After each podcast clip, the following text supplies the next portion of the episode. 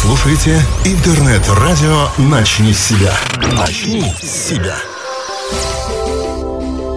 Следующая программа предназначена для слушателей старше 16 лет.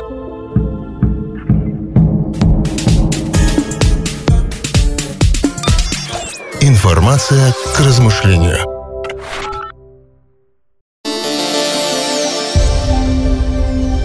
Радио НСС представляет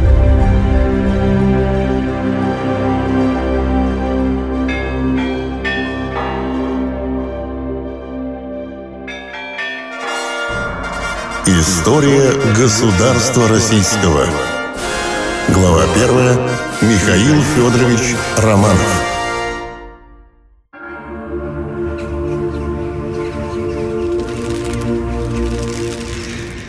Никогда еще тихая Костромская обитель не видала столько знатных вельмож. Из Москвы прибыли послы от Земского собора.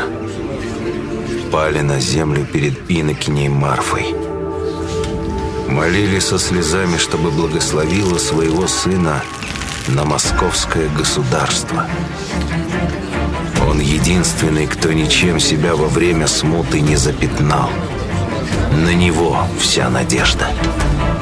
Ежели Михаил откажется, то снова начнется смута, и второй такой беды земля уже просто не переживет.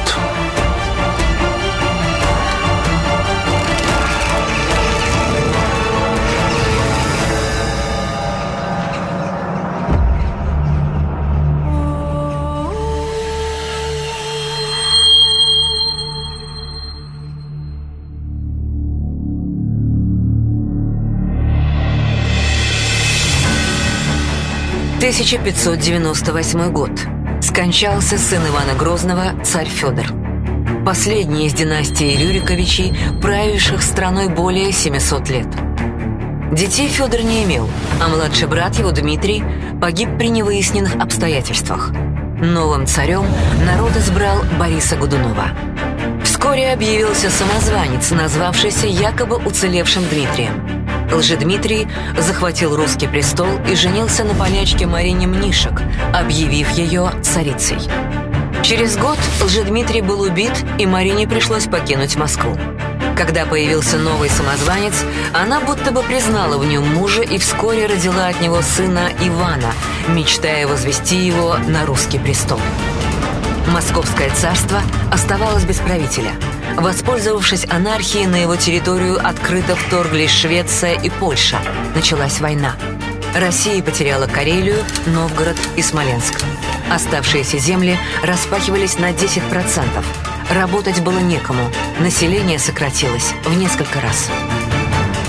Все понимали, России нужен законный царь. Иначе страна просто погибнет. Подходит к концу страшная зима 1613 года. Со всех концов разоренной страны идут к Москве люди. Им предстоит сделать небывалое. В Москве собирается Всероссийский земский собор, который должен решить судьбу Отечества. Земский собор – русский парламент 16-17 веков. Созывался в экстренных случаях для решения важнейших политических вопросов. На Земский собор 1613 года прибыло около тысячи человек всех сословий, включая высшую аристократию, духовенство, купечество, чиновников и крестьян. 3 марта состоялось решающее голосование. После изнурительных споров и сомнений царем выбрали 16-летнего Михаила Романова. Отец Михаила, Федор Никитич Романов, был двоюродным братом царя Федора, сына Ивана Грозного, и потому мог законно претендовать на престол. Но с приходом Бориса Годунова Федор Никитич был устранен, насильно пострижен в монахи с именем Филарет – его жена Ксения пострижена с именем Марфа. Их поселили в разных монастырях. Позже Филарет оказался в польском плену. Выполняя дипломатическую миссию, он вместе с другими членами русской делегации был арестован, фактически взят в заложники. Поляки скрыли от Филарета, что в Москве его сын избирался на царство. Михаил Федорович, да будет царик! Решение Земского собора было оглашено на Красной площади при бесчисленном скоплении народа. Михаил Федорович, да будет царь и государь московскому государству и всея русские держава. Детство и юность Михаила пришлись на страшные годы смуты. Ему было всего 4 года, когда его отняли у родителей и отправили в деревню. Потом матушка забрала Михаила, и несколько лет они просидели в разоренной Москве. А потом вырвались под Кострому, в Ипатьевскую обитель, тихому житию.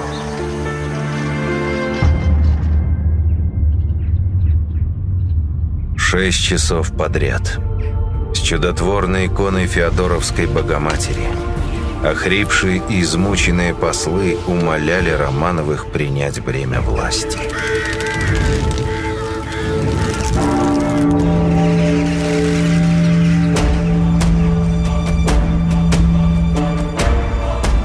После многих лет безвластия, смуты, разорения на русский трон восходил новый царь, родоначальник новой царской династии Михаил Федорович Романов.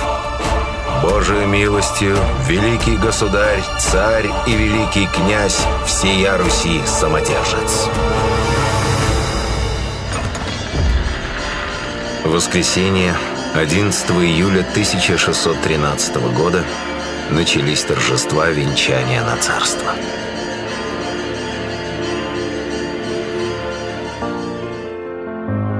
Теперь дороги назад не было. Поднявшись по ступеням Успенского собора сыном боярина, вниз Михаил Федорович Романов сошел царем. Ситуации, когда страна была на краю гибели, юный царь интуитивно выбрал единственно возможный способ правления – коллегиальный. По его инициативе Земский собор, который раньше собирался раз в несколько лет, теперь действовал практически постоянно, превратившись в высший совещательный орган российского государства. Вопреки ожиданиям многих, Михаил Федорович не стал марионеткой в руках враждующих боярских кланов, а начал реально управлять страной.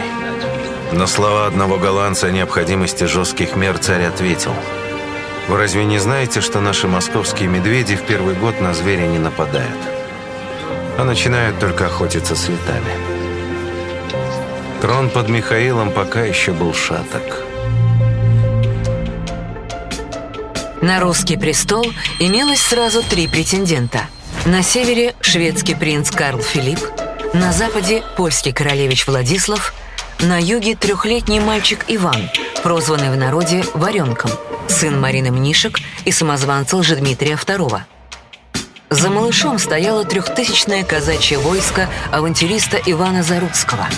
Но царские войска разбили казаков, самозванцы были арестованы, в кандалах привезены в Москву и казнены.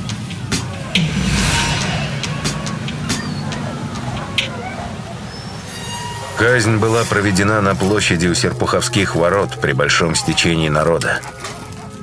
Голландский путешественник Элиас Геркман сохранил воспоминания об этом на всю жизнь.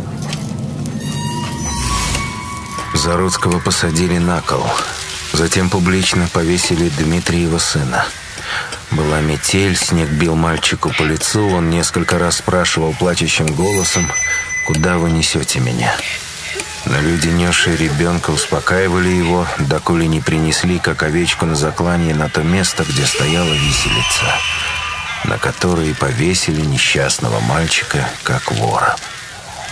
Маленьким Иваном могли воспользоваться авантюристы, дабы начать новую смуту. И чтобы не допустить этого Михаилу, первому царю из новой династии пришлось решиться на эту казнь, взяв на душу страшный грех.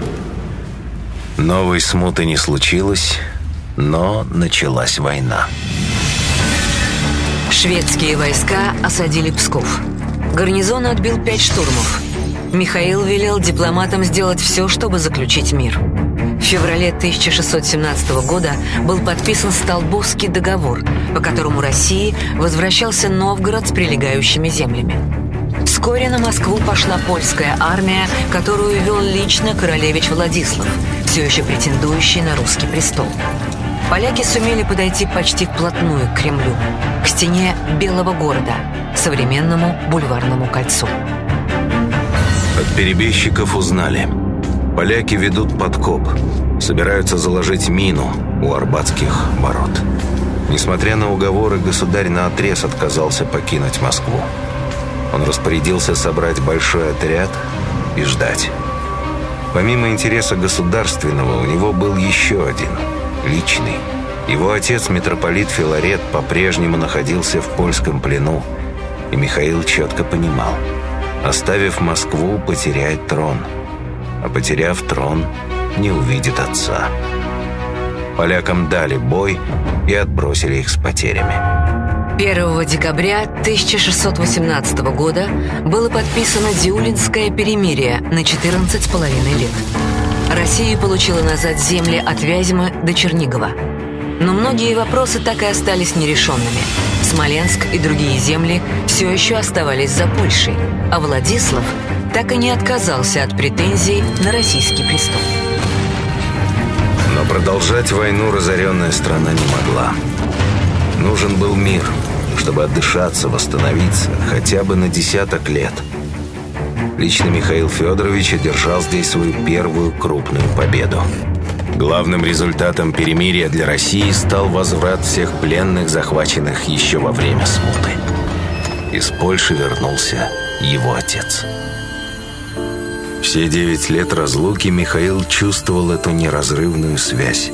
С самого детства он стремился быть похожим на него –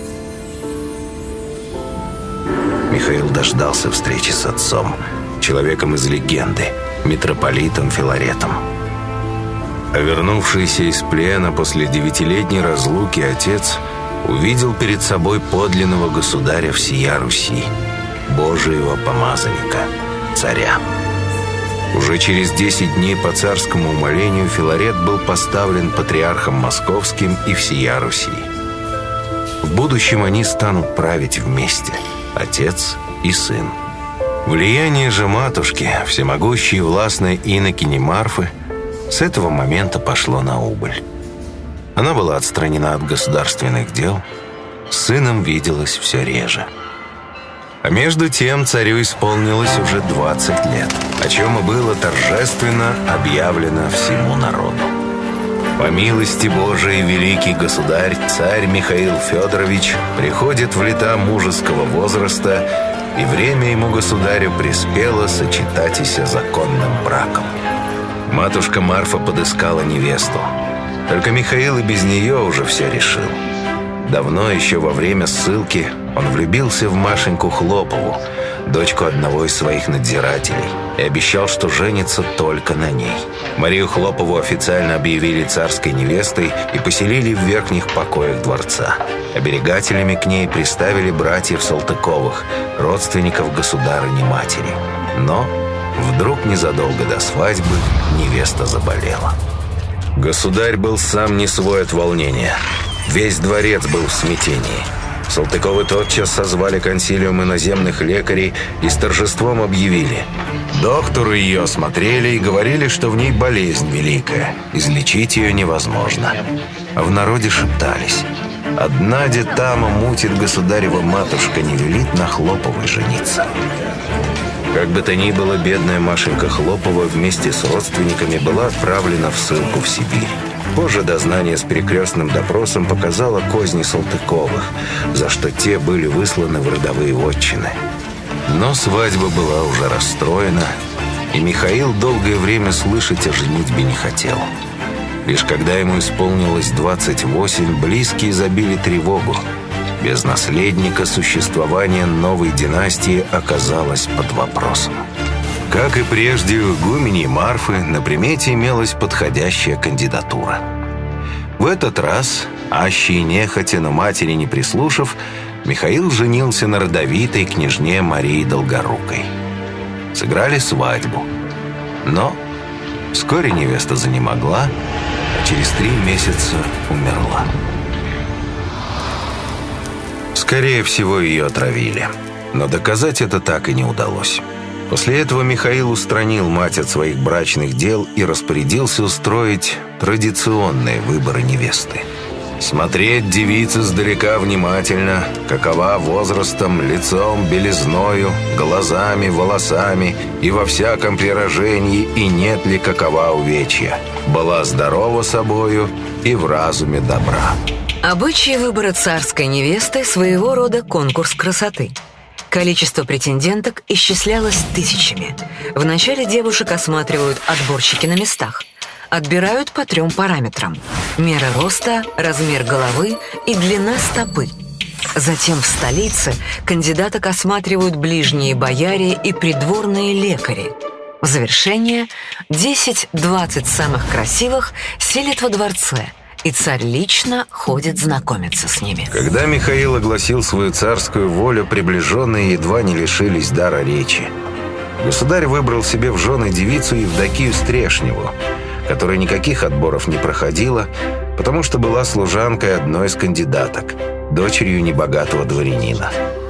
Наученный горьким опытом государь велел беречь ее как зеницу ока. Сам обо всем позаботился – Имя невесты заранее не оглашалось, и привезли ее во дворец только за три дня до венчания. Семейная жизнь Михаила сложилась вполне благополучно. Русская Золушка, царица Евдокия, оказалась добродушной и спокойной, любящей и любимой. И хотя из десяти детей Михаила и Евдокии выжили только четверо, три дочери и сын Алексей – это означало, что новая династия будет жить.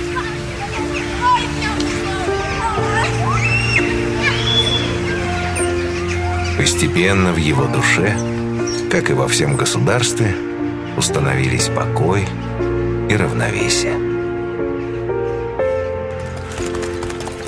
Пришло время отвоевать земли, потерянные во время смуты. Предстояла новая война с Польшей. Михаил Федорович начал военную реформу. Именно он, а не его внук Петр I, стал вводить в армии новые полки европейского образца. За образец была взята шведская армия, лучшая на то время в Европе. Полк состоял из восьми рот по 200 солдат. Из них 120 мушкетеров и 80 пикинеров. Было закуплено 1100 мушкетов нового образца, которые весили 4 килограмма вместо 6 что позволяло стрелять без подставок. К 1632 году было сформировано 10 полков нового строя численностью 17 тысяч человек. Однако мало создать новую армию. Необходимо научить ее побеждать. Но для этого время пока не пришло. Достижения этой долгой войны оказались ничтожными. Поленовский мирный договор 1634 года оставлял за Польшей все завоеванные ранее земли, кроме города Серпейска. Россия должна была выплатить контрибуцию в 20 тысяч рублей, но зато Владислав навсегда отказывался от претензий на российский трон. На внутриполитическом фронте дела обстояли намного лучше. Михаил добился того, что в Россию стали охотно приезжать специалисты из Англии и Голландии. Они вкладывали в местное производство свои капиталы и оставались жить, образуя в городах иноземные слободы со своей инфраструктурой, такие как знаменитая впоследствии немецкая слобода в Москве. Всех иностранцев в народе тогда называли немцами, от слова «немой», в данном случае не говорящий по-русски. На десятом году своего царствования Михаил Федорович пригласил английских геологов для разведки железных и медных руд в Зауралье. Уже через 8 лет на Урале построили первый государственный завод по выплавке железа. Началось медиплавильное производство. Еще через 12 лет был основан оружейный завод под Тулой, который существует до сих пор первой половине 17 века Россия стала экспортировать оружие самые развитые страны Европы. Многих иностранцев поражало, сколь низкими были в России того времени налоги и подати. Первый государь из династии Романовых заботился о простых тружениках, прекрасно понимая, что именно они составляют экономическую опору государства. Средняя зарплата составляла 3 копейки в день. На эти деньги можно было купить трех цыплят и 45 яиц или полтора килограмма свежей семги. На овчинную шубу можно было заработать за две недели, на сапоги – за 10 дней, на корову – за два месяца. Российское государство обретало все больший вес в мире. В знак расположения к царю и патриарху персидский шах Аббас I переслал в подарок части ризы Господней. Риза Господня – бесшовный хитон, полученный по жребию одним из воинов, бывших при распятии Иисуса Христа. После обретения святыни Филарет наложил недельный пост и велел носить ее к болящим. В первые полгода Риза показала 67 чудес исцелений, во вторые – 4. В церковном календаре было установлено празднество в ее честь, а на территории Кремля возведен храм Ризоположения – Сегодня одна из частиц Ризы Господней хранится в храме Христа Спасителя. После всеобщего одичания времен смуты новая власть заботилась о культурном возрождении России. Одним из первых распоряжений Филарета стало восстановление разрушенного печатного двора и некогда огромнейшей царской библиотеки. По отдаленным монастырям проводился розыск книг для посылки в Москву. Книги уникальные, имеющиеся в одном экземпляре, оставляли на месте. С них было велено снимать копии. Спустя всего три десятилетия после полного разорения и анархии Россия вернулась к прежнему уровню хозяйства. Ширилась торговля, развивались ремесла, страна богатела и заново отстраивалась. Голод и разруха ей теперь не грозили. Наступила эпоха экономической и политической стабильности. Кроткий царь Михаил Федорович все-таки выполнил свою невыполнимую задачу. 12 июля 1645 года царь праздновал свой день рождения. Утром после церковной службы, словно предчувствуя кончину, Михаил принародно простил всех обидевших и согрешивших против него. Распорядился об амнистии заключенным. Придя домой, первый государь династии Романовых простился с женой и сыном и тихо отошел в мир иной. Прожив на свете ровно 49 лет, день в день.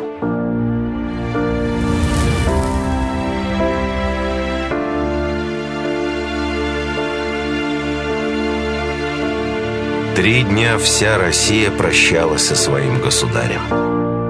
Тысячи и тысячи людей всех званий и сословий приходили, чтобы поклониться гробу царя. Во всех храмах страны служили панихиды по усопшему. Молебны заказывали не только в церквях, но и на дому.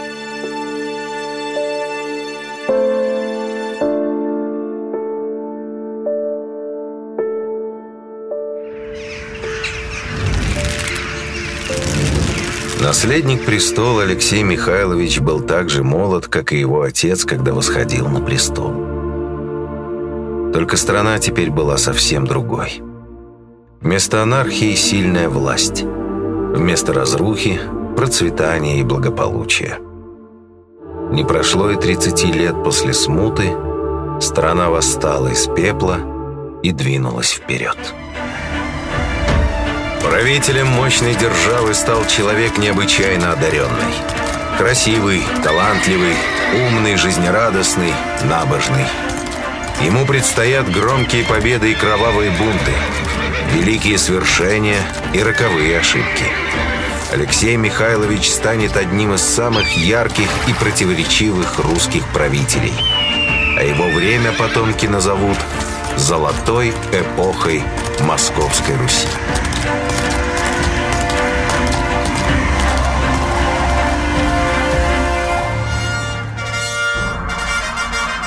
История государства российского. Михаил Федорович Романов. Информация взята с YouTube-канала Star Media. Ролик Романовы. Фильм первый. Дата ролика 4 ноября 2013 года. Прослушать программу вы можете в любое время на сайте радио airradio52.su или в группе радио в сети ВКонтакте или на канале Радио НСС в Яндекс.Цен, а также в других социальных сетях и подкастах. Вся информация о радио в разделе «О нас». Радио «Начни с себя».